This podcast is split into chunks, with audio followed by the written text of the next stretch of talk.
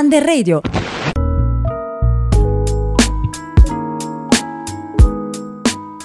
Benvenuti amici di Under Radio, io sono Massimo e vi ricordo che potete seguirci sul sito www.changethefuture.it. Oggi sono in compagnia dei ragazzi della quinta M dell'ISIS Casanova di Napoli con i quali parleremo di Covid-19 e soprattutto di vaccini.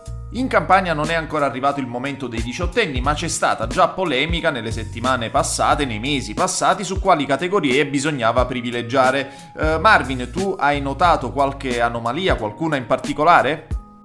Che alcuni ragazzi come noi già hanno, hanno fatto il vaccino, anche se ancora il vaccino per gli anziani non, non è stato somministrato a tutti ha detto la domanda che si fanno tutti prof è questi qua come fanno a fare il vaccino quando arrivano là e non dicono niente. Ad esempio io ho mia mamma che è malata di cuore e dovrebbe fare il vaccino ancora non l'ha fatto. E lo dovrei fare pure io automaticamente perché io essendo che vivo con lei lo dovrei fare. Invece che cosa ne pensate del fatto che la campagna vaccinale sia stata puntata almeno inizialmente sulla popolazione anziana? Antonio? Si doveva dare spazio prima al futuro futuro e presente, non passato. Ma non per qualcosa, eh, per carità, non perché uno tiene 80-90 anni deve morire, eh, mica sto dicendo questo. Però sto dicendo che noi essendo il futuro, dobbiamo capire cosa dobbiamo fare nel nostro futuro. Invece abbiamo perso un anno e mezzo senza fare niente, ma dobbiamo uscire dalla scuola tra un mese senza saper fare niente. E il presente, che sono i ristoratori e tutte queste società qui hanno perso moltissimi soldi senza avere un aiuto dallo Stato. Una persona di 80, 90 anni, 70 anni non si va a mangiare una pizza, è raro, no? Non tutte le persone anziane vanno. Invece i ragazzi danno anche una mano ai ristoratori per andare avanti. Non solo i ristoratori, cioè i ristoranti, anche i bar, gli hotel, tutte queste compagnie qua, discoteche. Dei ragazzi che devono uscire dalla scuola, però devono saper fare qualcosa, quindi devono andare a scuola non avendo il vaccino, con l'aumento dei contagi, noi dobbiamo restare a casa e fare la DAD. Marvin, volevi aggiungere qualcosa? Massimo, io sono sì e no, perché alla fine uh, per me sì, sì uh, il fatto che ha detto Antonio è giusto.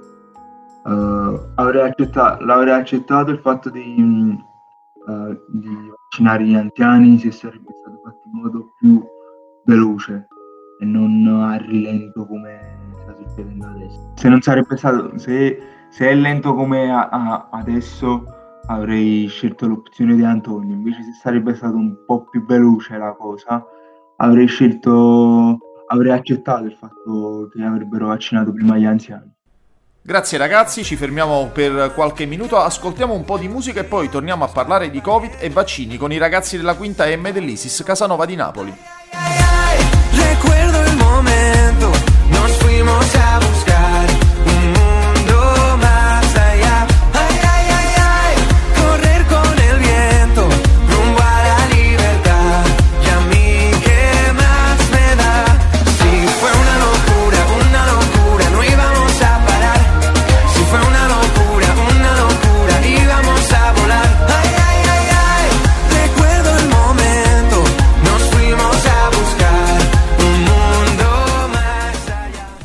Ritrovati amici di Under Radio, è sempre Massimo che vi parla e siamo con gli studenti della quinta M dell'ISIS Casanova di Napoli con cui parliamo ancora di vaccini anti-Covid.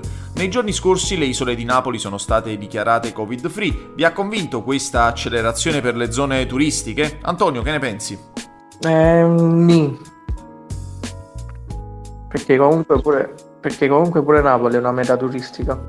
Anzi, c'è io mi ricordo che quest'estate qui 2020 in cui c'era il coronavirus in atto a Napoli ci stavano molti turisti, quindi non sono solo le isole, forse ha voluto mettere le isole in mezzo perché essendo una piccola popolazione se non va il turismo non, ci, cioè non avanza l'economia, invece a Napoli con o senza turismo l'economia avanza. Vorrei conoscere il vostro pensiero anche sul pass vaccinale, cioè quel documento che permetterà a chi è vaccinato di muoversi liberamente e quindi, per esempio, anche di viaggiare. Davide, tu cosa ne pensi? Ma lo trovo ingiusto, oh, che uno si vuole fare un viaggio si deve vaccinare per farsi il viaggio. Quindi quale sarebbe la tua soluzione?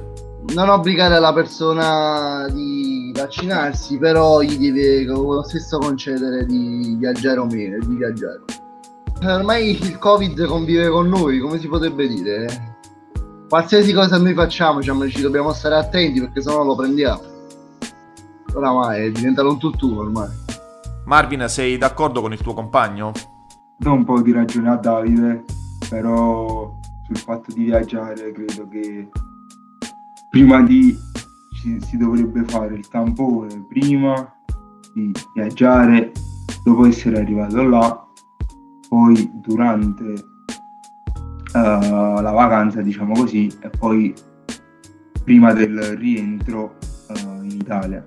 Credo che sarebbe più semplice fare così che dire che il vaccino non è obbligatorio, però poi non puoi viaggiare.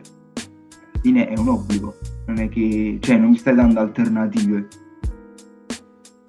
Questo questo credo io, perché alla fine, cioè, tu mi dici non posso, posso non fare il vaccino, però poi a viaggiare te lo puoi anche dimenticare perché non vai da nessuna parte. Tanti, eh, ci sono stati tanti viaggi anche durante la zona russa e uh, non c'è stato mai nessun controllo, né, né prima di arrivare all'aeroporto, né, né, mai, né mentre stavi nell'aeroporto, né quando arrivavi a destinazione, nessuno ti controlla e nessuno, e nessuno fa niente. Poi è logico che i contagi aumentano perché le persone non sapendo chi è contagiato e chi meno non, non, non puoi saperlo giustamente.